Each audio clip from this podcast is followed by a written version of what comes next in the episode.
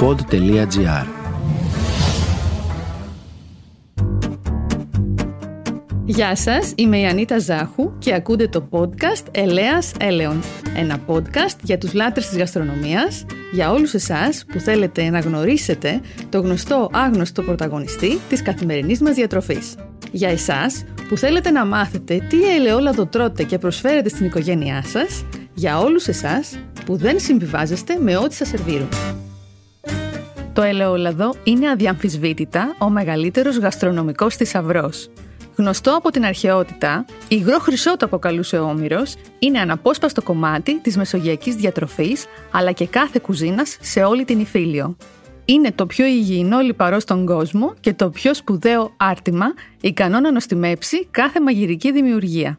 Όμως, είναι όλα τα ελαιόλαδα ίδια; Ταιριάζουν όλα τα ελαιόλαδα με όλα τα φαγητά; Έχετε ποτέ αναρωτηθεί, για παράδειγμα, αν το ελαιόλαδο που βάζετε στο ψητό ψάρι το αναδεικνύει ή το υποβαθμίζει; Έχετε σκεφτεί αν θα μπορούσατε να χρησιμοποιήσετε άλλο ελαιόλαδο για τα κόκκινα κρέατα, άλλο για τα θαλασσινά και άλλο για τις σούπες και τις σαλάτες σας; Το γνωρίζετε ότι μπορείτε να δημιουργήσετε πεντανόστιμα επιδόρπια χρησιμοποιώντας το κατάλληλο ελαιόλαδο; Το σημερινό επεισόδιο είναι αφιερωμένο στην πιο νόστιμη διάσταση του ελαιολάδου, στη γαστρονομία του.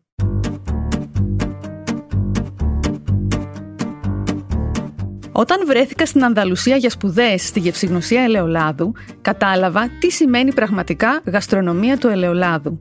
Ένας όρος που χρησιμοποιείται πολλοί από τους Ισπανούς για να εκφράσουν την πολυπλοκότητά του, αλλά και την όλη φιλοσοφία γύρω από τη δημιουργία αρμονίας μεταξύ ελαιολάδου και φαγητού. Στην Ελλάδα, μια τέτοια κουλτούρα δεν υπάρχει ακόμα. Στις περισσότερες επαγγελματικές κουζίνες, ακόμη και στις μαγειρικές που γίνονται σε τηλεοπτικές εκπομπές, μαγειρεύονται όλα τα πιάτα με ένα είδος ελαιολάδου, το οποίο πολλές φορές μπορεί να είναι και λατωματικό. Στην Ισπανία, όλες τις φορές που είδα στην τηλεόραση σεφ να μαγειρεύει, ήταν με επώνυμο ελαιόλαδο. Μπορεί να είχε γυρισμένη την ετικέτα αν δεν ήθελε να κάνει διαφήμιση, αλλά σίγουρα δεν είχε ένα ανώνυμο προϊόν σε διάφανο πλαστικό ή γυάλινο μπουκάλι, που προφανώς είχε γεμίσει από κάποιο επίσης ανώνυμο ντενεκέ. Προς μεγάλη μου έκπληξη, τον άκουσα να λέει με τι κατηγορία και με τι ποικιλία ελαιολάδου μαγειρεύει και γιατί ανέλησε τα χαρακτηριστικά του ελαιολάδου, αρώματα, γεύσεις, εντάσεις, καθώς και τα χαρακτηριστικά του πιάτου και εξήγησε πώς συνδυάζοντας αυτά τα χαρακτηριστικά θα πετύχει την αρμονία στο πιάτο που μόλις δημιούργησε. Αυτός ο τρόπος αντιμετώπισης του ελαιολάδου του δίνει αξία και δημιουργεί μια ελαιοκουλτούρα στο κοινό που παρακολουθεί, εκπαιδεύοντάς το με τον καλύτερο τρόπο. Σήμερα έχω τη χαρά να φιλοξενώ στο στούντιο έναν άνθρωπο που είναι λάτρης του καλού ελαιολάδου, μέσα από τη μαγειρική του αναδεικνύει την ελληνική γαστρονομία και δημιουργεί πρεσβευτές της σε όλο τον κόσμο. Έχει σπουδάσει στο Culinary Institute της Αμερικής και έχει εργαστεί σε πολλά fine dining εστιατόρια σε όλο τον κόσμο. Κύριε Στυλιανουδάκη, καλώς ήρθατε. Καλώς σας βρήκα. Χαίρομαι που είμαι εδώ και ελπίζω να περάσουμε καλά παρέα με τα καλά μας ελαιόλαδα. Είμαι σίγουρη θα περάσουμε πολύ ωραία. Και η πρώτη ερώτηση που θα ήθελα να σας κάνω είναι ποια είναι η σχέση σας με το ελαιόλαδο και ποιες είναι οι μνήμες που έχετε γύρω από αυτό; Η σχέση με το ελαιόλαδο για μένα είναι κάτι σαν χρυσό. Όσο πολύ αγαπάς ένα χρυσό, το ίδιο και το ελαιόλαδο. Οι μνήμες που είχα εγώ πάντα από μικρό παιδί, θυμάμαι όταν ερχόμαστε διακοπές στο χωριό και πήγαινα με το συγχωρεμένο το θείο μου στο ελαιοτριβείο και μου βγάζε πάντα εκείνο το φρέσκο, ζεστό αγκουρόλαδο που έλεγες στην Κρήτη.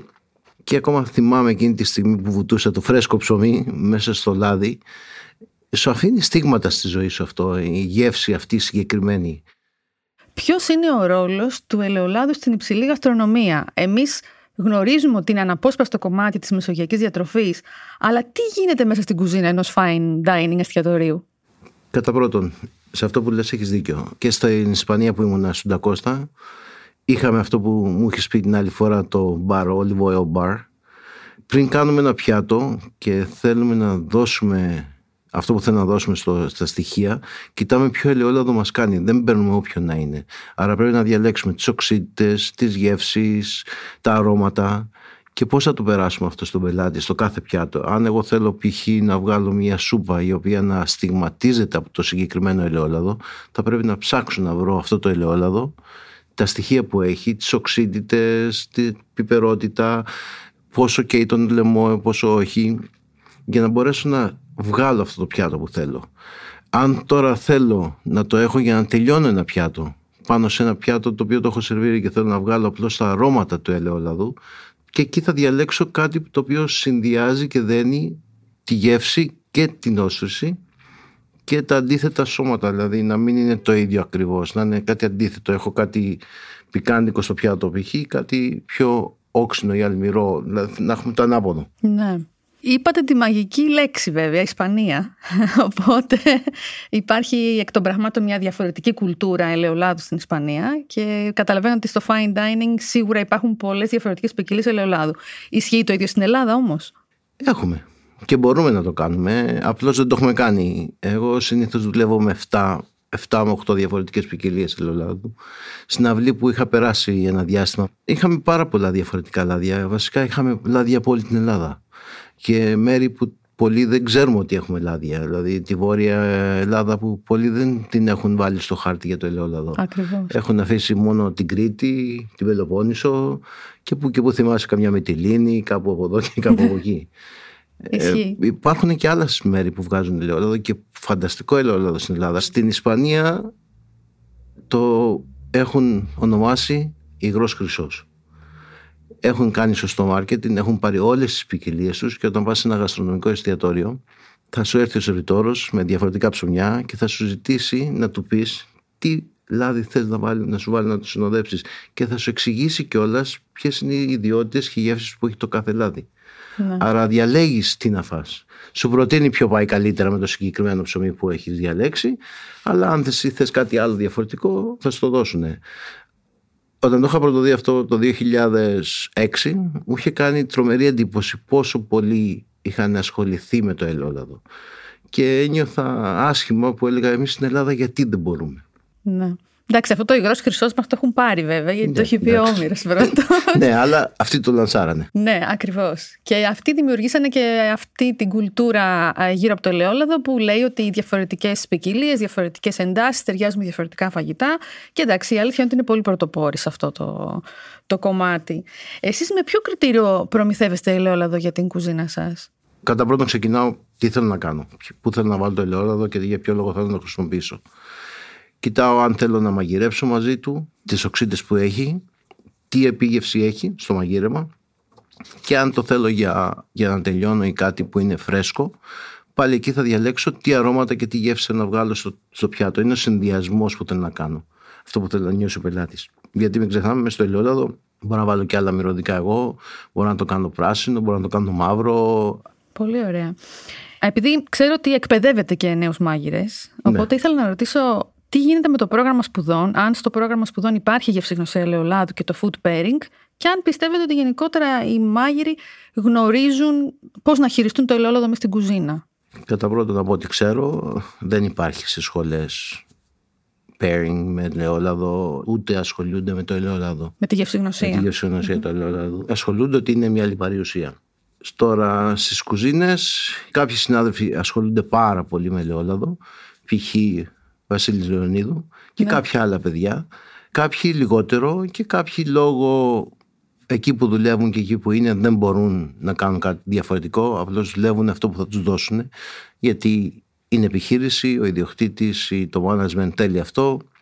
Όλο αυτό που γίνεται τώρα με το μοντέρνο, το ελληνικό φαγητό και όλα αυτά πιστεύω ότι θα ξεκινήσει και εδώ ίσως λίγο αργά, αλλά κάλλιο αργά παρά ποτέ. Η αλήθεια είναι ότι το χρειαζόμαστε. Χρειαζόμαστε να δημιουργήσουμε μια κουλτούρα ελαιολάδου και πιστεύω ότι η γαστρονομία είναι ο πιο ευχάριστος τρόπος να εκπαιδεύσει το κοινό. Ναι, ναι, αυτό είναι το μόνο σίγουρο. Αλλά μην ξεχνάμε ότι μόνοι μας το κάναμε.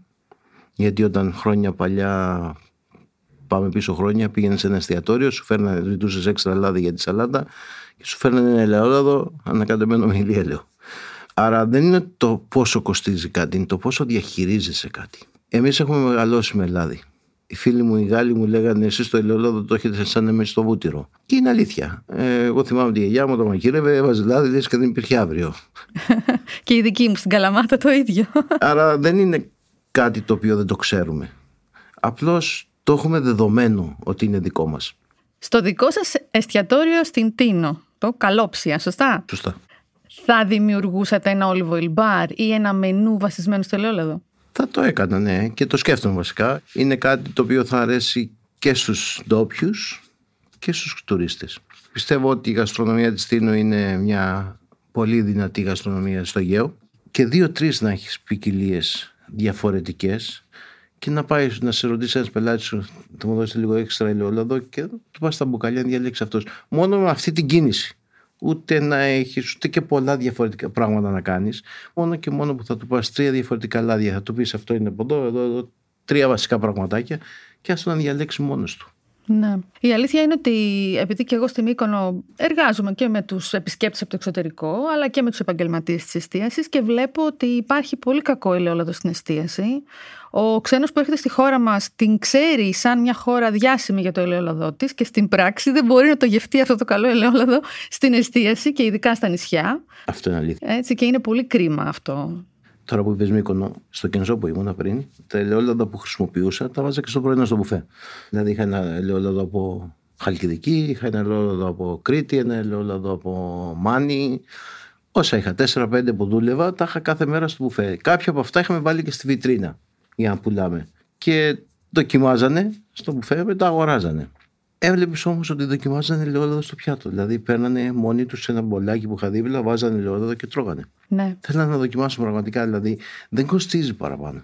Δεν κοστίζει. Απλά είναι αυτό που είπα και πριν, ότι μας λείπει η κουλτούρα και ειδικά οι επιχειρηματίες της εστίασης τσιγκουνεύονται έτσι, το καλό ελαιόλαδο και βλέπουμε ότι ένα εστιατόριο μπορεί να έχει 100 ετικέτες κρασιού και βάλε. Και βάλε έτσι, και μιλάμε για μια κάβα που κοστίζει πολλές χιλιάδες ευρώ και μαγειρεύονται τα πάντα όλα στην κουζίνα με ένα ελαιόλαδο που τις περισσότερες φορές είναι και ελαττωματικό και ο πελάτης τελικά δεν έχει τη δυνατότητα ποτέ να δοκιμάσει ένα φρέσκο, έτσι, καλής ποιότητας, εξαιρετικό παρθένο ελαιόλαδο. Δυστυχώς. Αυτή είναι η αλήθεια, πραγματικά. Αυτή είναι η αλήθεια, αλλά ας ελπίσουμε ότι σιγά σιγά και με την προσπάθεια τη δική σας και τη δική μας θα αρχίσει να αλλάζει αυτό. Αλλάζει, πιστεύω ότι αλλάζει γιατί σως και να μιλήσω εγώ ιδιοκτήτες που συνεργάζομαι και τέτοια πάντα τους λέω για ποιο λόγο έρχεται όλα στην Ελλάδα.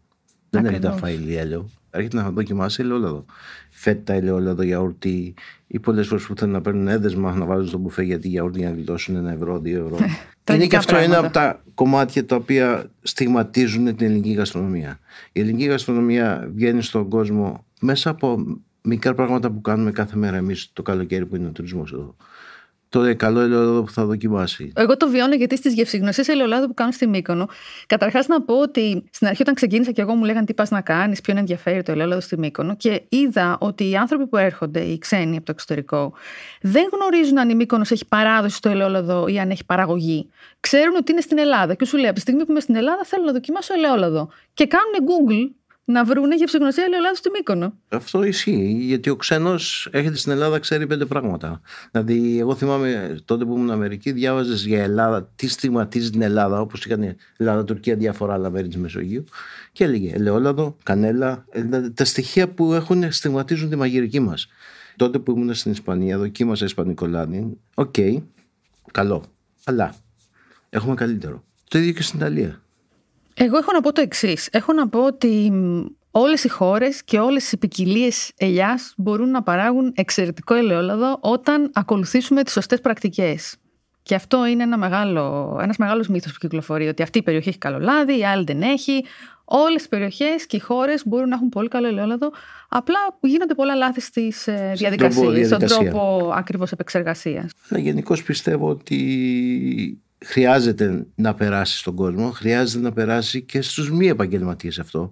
Γιατί όλο αυτό δεν είναι μόνο από τον επαγγελματία, εστιατόρα ή σεφ ή μάγειρα.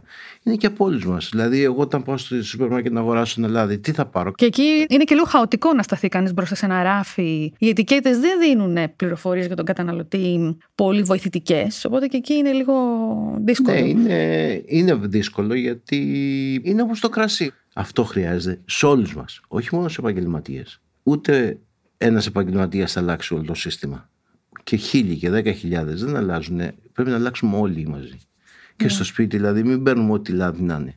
Γιατί από εκεί ξεκινάει Ακριβώς. βασικά η κουλτούρα. Γιατί εγώ όταν ήμουν μικρός και εσύ η γιαγιά, ο παππούς σου έφερνε από το ελαιοργείο κατευθείαν το λάδι. Άρα είχες την αίσθηση της γεύσης του ελαιόλαδου, του καθαρού ελαιόλαδου.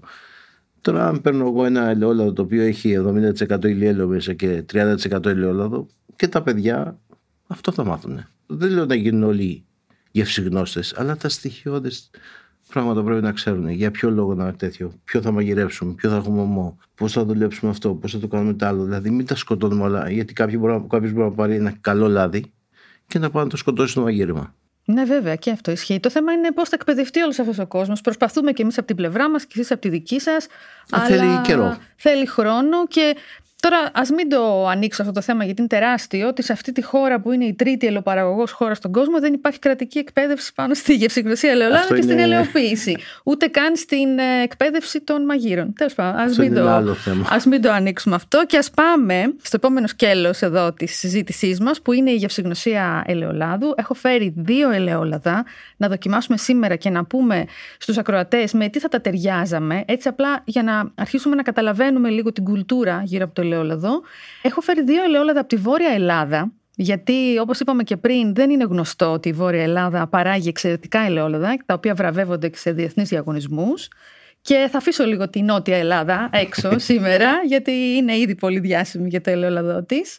Έχω φέρει λοιπόν ένα ελαιόλαδο που είναι ποικιλία χονδρολιά χαλκιδικής, το οποίο θα δοκιμάσουμε μαζί εδώ στο στούντιο και θα σχολιάσουμε λίγο τα αρώματα και τις γεύσεις που αντιλαμβάνεστε κι εσείς και να δούμε με τι θα το ταιριάζαμε. Πριν ξεκινήσουμε να πούμε σε όλο τον κόσμο που μας ακούει ότι το τι λέω εγώ, τι λέτε εσείς, τι λένε τα βασικά είναι ένας κανόνας. Επειδή η γεύση είναι ατομική, αν εμένα μου αρέσει να το φάω με γλυκό, εσύ αλμυρό, δεν είναι κακό αυτό. Βέβαια, είναι υποκειμενικό. Υποκειμενικό. Βέβαια, δηλαδή βέβαια. να το ξεκαθαρίσουμε το ότι εσύ θα, θα πούμε στους κακοθέτε. Εμείς θα πούμε με τι θα το προτείναμε, γιατί Μπράβο. έχουμε κάνει δοκιμές, έχουμε δει, έχουμε πάρει και σχόλια από άλλους ανθρώπους για τους συνδυασμούς αυτούς. Από εκεί και πέρα εννοείται ο καθένας είναι ελεύθερος ναι. να παίξει με τους συνδυασμούς. Ναι, δεν γίνεται να του πεις αυτό μόνο και τελείωσε. Γιατί είναι θέμα γεύσης. Ο κάθε άνθρωπος έχει διαφορετική γεύση, τα αρέσουν διαφορετικά πράγματα. Μην πάμε δηλαδή τώρα στο το κράσι που πήγαμε στην αρχή και λέγαμε μόνο εκεί και τελείωσε. Ναι. Παίρνουμε λοιπόν το ποτήρι το πρώτο στα χέρια μας, το κρατάμε λίγο να το ζεστάνουμε, το γέρνουμε λίγο να βρέξουμε τα τυχώματα του ποτηριού για να αναδυθούν τα αρώματα και ξεσκεπάζουμε και μυρίζουμε. Εγώ πάντα προτείνω να κλείνουμε τα μάτια μας όταν βουτάμε μέσα στο ελαιόλαδο ναι, ναι. για να δουλέψουν όλες μας οι αισθήσεις και να επικεντρωθούμε στα αρώματα του ελαιολάδου. Το συγκεκριμένο πιστεύω ότι δεν χρειάζεται να το κάνεις. Είναι τόσο έντονα. Είναι τόσο έντονο. Σου βγάζει ναι. Ελιά, τον καρπό. Τον καρπό της ελιάς. Το βρεγμένο χορτάρι, το φθινόπορο που το πατάς και το σπάς και το μαζεύεις. Ακριβώς, φρεσκοκομμένο χορτάρι. Είναι φανταστικό. Ναι, μήλο, το... ντομάτα. Έτσι, έχει πολύ, είναι πολύ πολύπλοκο. Πιστεύω αυτό θα ήταν τέλειο για μια σαλάτα. Δηλαδή θα έτρωγες μια ντομάτα με τέτοιο λάδι και θα. Μια χωριάτικη, ε. Μια χωριάτικη. Ούτε και την ντομάτα στα τέσσερα και θα ήταν. Με χοντρό αλάτι, ε. Με χοντρό αλάτι και θα ήταν σαν να τρώγες το καλύτερο κρέας του κόσμου. ναι, ναι, ισχύει. Η χοντρολιά χαλκιδικής είναι και μια ποικιλία που τρώγεται, τρώγεται και επί τραπέζια. Ε, είναι αγαπημένη μου. Και εμένα. Εγώ αγοράζω πάρα πολλές ελιές, ποικιλίες στο μπουφέ που έχω για το πρωινό από τη χαλκιδική. Ναι. Ειδικά οι πράσινες. Ναι. Είναι φανταστικές. Πιστεύω πως αμέσως μετά την Καλαμόν είναι η πιο διάσημη ναι. επιτραπέζια ελιά που έχουμε Είναι και είναι και νόστιμη. Πολύ. Πολλοί δεν τις ξέρουν, αλλά είναι πραγματικά νόστιμες. Ναι. Δηλαδή, εγώ ένα καλοκαίρι πρέπει να είχα φάει 20 κιλά μόνο Σιγά στο κενσό κάτω. Ναι, είναι πολύ νόστιμες η αλήθεια είναι. Αλλά βλέπεις όμως ότι κάνουν και. Και ωραίο λάδι. Πολύ καλό λάδι. Μου ξέφυγε ο Νικό. Δεν πειράζει. Τώρα πίνουμε. Όταν πίνουμε, Όταν πίνουμε. Μας, είναι όλα στον ελληνικό. Ωραία. Η κρασί, λάδι. Σωστά. Φέρνει τους ανθρώπους πιο κοντά. Έτσι. Πολύ ωραία. Εγώ θα το τέριαζα και με barbecues γενικά, με ψητά, επειδή έχει, ε, έχει εντάσεις στο πικρό αρκετά. Πικρό, ναι. ναι. Ε, βέβαια, εγώ το ξέρω, αλλά θα το δοκιμάσουμε και μαζί για να το δεις και εσύ. Παίρνουμε λίγο αέρα για να αντιληφθούμε καλύτερα τα αρώματα και τις γεύσεις. Είναι και πικρό, είναι και πικάντικο. Και σε κρέας πάει. Ναι, ακριβώς. Και σε ένα βραστό στιβαρό λαχανικό. Mm-hmm. Και σε πατάτα. Βέβαια. Και σε στιβαρό ψάρι. Ε, όταν λες στιβαρό ψάρι. Λιπαρό ψάρι. Α, λιπαρό ψάρι. Γιατί αν το βάλουμε αυτό σε, μια, σε ένα μπαρμπούνι, το μπαρμπούνι το χάσαμε. Το ναι. Θα έχουμε το ελαιόλαδο. Θα κερδίσουμε κάτι, θα χάσουμε κάτι. Ναι, ναι, ναι. Σε ένα ροφό που είναι ε, πιο λιπαρό. Πιο λιπαρό. Σολομό. Σολομό, ναι. Κολλιό. Δηλαδή λιπαρό από ψάρια που να έχουν να ναι. τραβήξουν την λιπαρότητα και την πικρίλα να έρθει να κάνει τη γεύση. Ακριβώς. Να φέρει την αρμονία. Γιατί Την για αυτή αρμονία. την πολυπόστη αρμονία. Αλλά και σαν Παλεύουμε. έτσι όπως το δοκίμασα εγώ τώρα, Ναι. πραγματικά με λίγο χοντρό αλάτι και προζυμένιο ψωμί Ναι, είναι και πράσινες ελιές στο πλάι. σωστά. Τελικά αυτή είναι η επιτομή του γκουρμέ. Μ, ποιότητα. Ακριβώς. Λίγα αγνά υλικά και... Μα γκουρμέ σημαίνει το υλικό, δεν σημαίνει το στήσιμο του πιάτου. Δηλαδή σε πολλά μαγαζιά, εστιατόρια μισελινάτα, βλέπεις και σου φέρνουν ένα κομμάτι κρέας με λίγη σάλτσα. Και λες, οκ, αλλά είναι τέλειο. Είναι το προϊόν. Η Ακριβώς. γιαγιά, μου- η γιαγιά μας είχε γκουρμέ φαγητά. Έβγαινε στην αυλή, έκοβε τα λαχανικά, έπαιρνε το λάδι που είχε βγάλει το φρέσκο, έβραζε τα λαχανικά που είχε μαζέψει το πρωί από τον κήπο και τα έτρωγες. Και γιατί ήταν νόστιμα. Λαχανικά μας έβαζε, δεν μας έβαζε κάτι άλλο. Ακριβώς. Αλλά είχε το φρέσκο προϊόν σου, δυνατό, καθαρό και το λάδι σου ωραίο. Απλά πράγματα καλής ποιότητας θα Το- έλεγα ε, εγώ. αυτό είναι η απλή έτσι. σύνθεση που λένε. Ακριβώς, ακριβώς. Εγώ θα το τέριαζα και με σούπες, Ναι. έτσι. Αυτό θα κάνει τέλεια κατά την καβιά Ναι. μου βασικά. Και θα το έβαζα και σε επιδόρπια σοκολάτας εγώ, που μου αρέσουν τα πικρά πικάντικα ελαιόλαδα μαζί με την ναι, ε, σοκολάτα. πάει και σοκολάτα. Είχα γλυκό με σοκολάτα και βάζα από χαλκιδική δηλαδή. Α, τέλεια. Πάμε να δοκιμάσουμε το επόμενο. Ξεκινάμε μυρίζοντάς το, να δούμε τι νότες αντιλαμβανόμαστε στη μύτη. Θα έλεγα το χορτάρι και εδώ είναι κυρίαρχο, έτσι. Είναι, πιστεύω, χαλκιδική είναι αυτό. Αλλά Όσα- αυτό δεν είναι Χαλκιδική, αυτό είναι Αλεξανδρούπολη, είναι μάκρη. Αυτό θέλω να πω ότι έχει στοιχεία δηλαδή και. οι- Γιατί όσα έχω δοκιμάσει από χαλκιδική έχουν, έχουν το χορτάρι μέσα. Ναι, το χορτάρι, να σου πω Γιώργο, είναι ένα μ, κύριο έτσι, χαρακτηριστικό. Θα έλεγα ότι είναι ένα άρωμα που το αντιλαμβανόμαστε στα περισσότερα ελαιόλαδα, φρέσκα, εξαιρετικά παρθένα ελαιόλαδα στην Ελλάδα. Ναι. Στις περισσότερες ελληνικές ποικιλίες το χορτάρι Απλώς αυτά Ε, νομίζω είναι λίγο πιο, είναι πιο έντονο. πιο έντονο. Ισχύει. Και είναι και πιο υψηλό το φρουτόδες εδώ στο συγκεκριμένο ελαιόλαδο. Αυτό ήθελα να το δοκιμάσω καιρό τώρα. Δεν το έχω Ναι. δοκιμάσει. Είναι ένα πολύ ενδιαφέρον ελαιόλαδο. Είναι ε, μια ποικιλία η μάκρης που είναι πολύ βραβευμένη. Την έχω ακούσει, έχω διαβάσει για αυτούς, αλλά δεν το είχα δοκιμάσει. Δεν είχε τύχει να Δεν το είχε δοκιμάσω. τύχει, ναι. Έχουμε και εδώ αρώματα ντομάτας. Έχουμε μπανάνα, τη φλούδα της πράσινης Την- την άγκουρη μπανάνας. μπανάνα. Ανθικά στοιχεία όπως μαργαρίτα, χαμομήλι. Πάμε να δούμε και τη γεύση. Είναι πιο γλυκό. Βεβαίως. Το πικρό είναι λιγότερο, είναι πιο ήπιο το πικρό.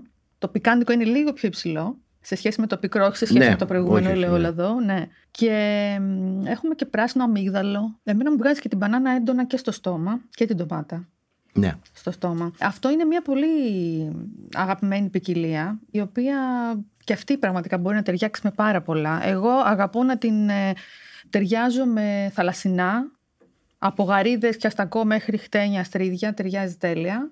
Σεβίτσε, ψητό ψάρι. Εγώ, να πω την αλήθεια, επειδή είμαι και λίγο άρρωστη με το ελαιόλαδο, ραντίζω μέχρι και το σούσι με ελαιόλαδο. Καλά κι εγώ. Θα μου άρεσε λοιπόν και με. Καλά, εγώ το χρησιμοποιώ πολύ και με επιδόρπια. ναι, το ελαιόλαδο μπορείς. Άμα Ναι. είναι τέτοιο λάδι, Τέτοιου μπορείς. τύπου, ναι, ακριβώς. Δεν είναι Και- αυτό. Και πάει και με τη σοκολάτα πάει. Βεβαίως. Και με, σε γλυκά άλλα μπορεί να το συνδυάσεις. Μπορεί να κάνεις και με φρούτα που τα έχεις κάνει σε γλυκό μπορεί να τα συνδυάσει. Θα μ' άρεσε, θα το βάζα και πάνω σε πιο απαλό, σε πιο μη λιπαρό ψάρι αυτό. Σε μη λιπαρό. Ναι. ναι, ναι, βέβαια. Γιατί είναι πιο απαλό. Ακριβώς, δεν είναι τόσο πικρό. Στη Όχι. γενικότερα στο ψάρι δεν θέλουμε ελαιόλαδο πολύ πικρό και πολύ πικάντικο. γιατί, χάνουμε το τα χάνει φίνα. το ψάρι, ναι, τη φίνα αρώματα. γεύση και τα αρώματα του ψαριού. Ακριβώς, τα χάνουμε. Στα όστρακα που λες, και αυτό θα τα πήγαινε πολύ. Ναι, Θα πήγαινε σε μια πολύ ωραία βουτυρένια φέτα σωστά. από πάνω. Σωστά. Και οι βαρελίσχες, οι βαριές φέτες που έχουν, θα ήταν τέλεια, Ναι. η τέλεια αρμονία. Δηλαδή θα τρώγες μια φέτα, η οποία αν η γεύση της φέτας από το 1 στο 10 θα την αξιολογούσες 8-9, με αυτό θα το πήγαινες 10. Ναι, Θα έδινε τεράστια δύναμη γεύση στη φέτα. ναι. Εγώ το έχω δοκιμάσει και με κατοίκι. Γενικώ με λευκά τυριά και είναι Λευκό πάρα τυρί πολύ θα πήγαινε ωραίο. πολύ. Ναι, είναι πάρα πολύ ωραίο. Αλλά είναι αυτό που είπαμε και πριν. Είναι υποκειμενικό. Υπάρχουν κάποιοι κανόνες στη γευσηγνωσία, Σίγουρα. αλλά δεν θέλω να τους πούμε και ε, μπερδέψουμε και τους ανθρώπους που μας Δεν ακούνε, χρειάζεται. γιατί είναι λίγο πιο τεχνικοί όροι κτλ. Αυτό που θέλω εγώ να μείνει μέσα από αυτή την κουβέντα που κάνουμε σήμερα είναι ότι το ελαιόλαδο δεν είναι ένα προϊόν. Έχει απίστευτη πολυπλοκότητα και άρα αξίζει να το ανακαλύψουμε και αξίζει να έχουμε στην κουζίνα μας παραπάνω από ένα ελαιόλαδο.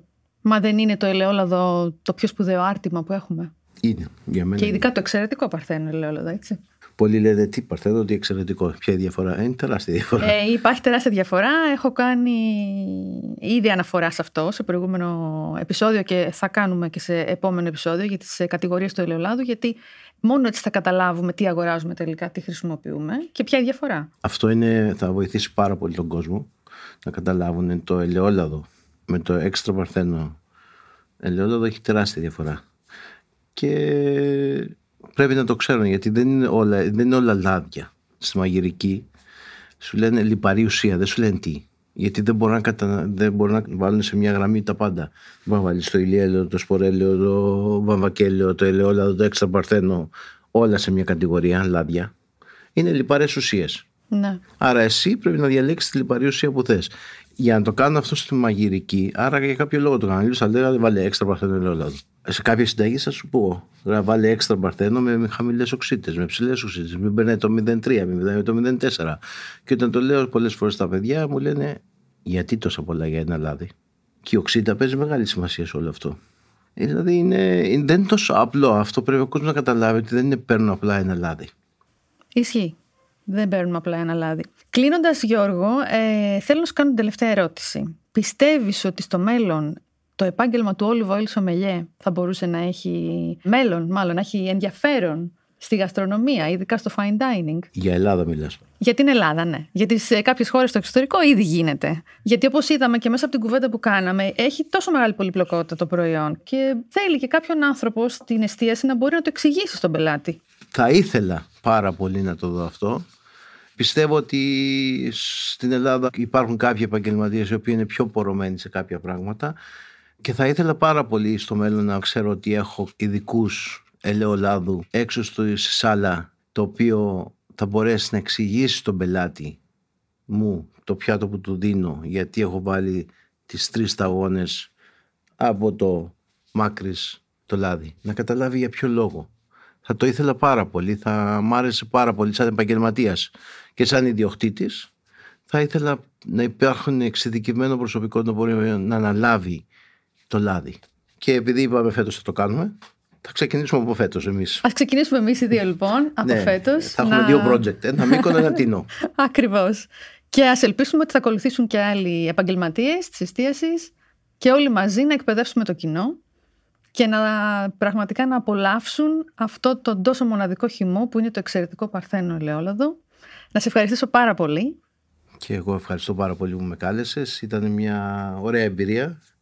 Έμαθα και ένα καινούριο λάδι που το είχα διαβάσει, αλλά δεν το είχα δοκιμάσει ποτέ. Πολύ χαίρομαι. Εύχομαι πραγματικά αυτό που κάνετε και εσύ και κάποιοι άλλοι συναδελφοί σου που ασχολούνται πάρα πολύ με το λάδι. Και χαίρομαι πραγματικά που βλέπω χρόνο με το χρόνο ανθρώπους όλο και παραπάνω να σου λένε για λάδια γιατί όταν εγώ έψαχνα για λάδια πριν 7-8 χρόνια μου λέγανε παρά αυτό και σε εντάξει και υπήρχαν και διαμάχες ανάμεσα.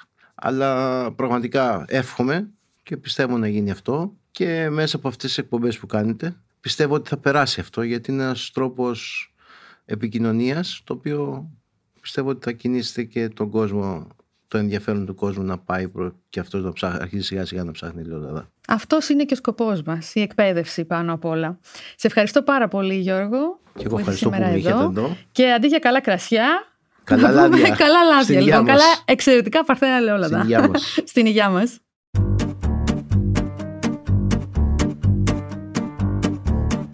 Κλείνοντας, να πω ότι ο συνδυασμός ελαιολάδου με φαγητό ναι, μεν έχει κάποιους κανόνες, αλλά κατά βάση είναι ζήτημα προσωπικού γούστου. Το μήνυμα που θα ήθελα να περάσει μέσα από αυτό το επεισόδιο είναι ότι το ελαιόλαδο κρύβει έναν γευστικό πλούτο που μέχρι τώρα αγνοούμε και καλό θα ήταν να αρχίσουμε να πειραματιζόμαστε με αυτό. Έχοντας δύο-τρεις διαφορετικές ποικιλίε ελαιολάδου στην κουζίνα μας και δημιουργώντας διαφορετικούς και φάνταστους συνδυασμούς, είναι ο πιο νόστιμος τρόπος για να απολαύσουμε αυτό το τόσο μοναδικό προϊόν. Το εθνικό μας προϊόν απέκτησε φωνή και έχει πολλά να μας πει.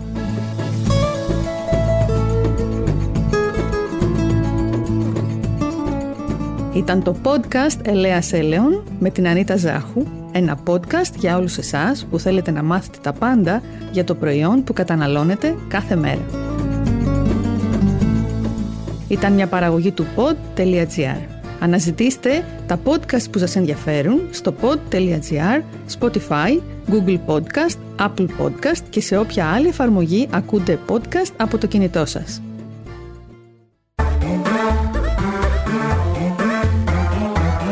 pod.gr. Το καλό να ακούγεται.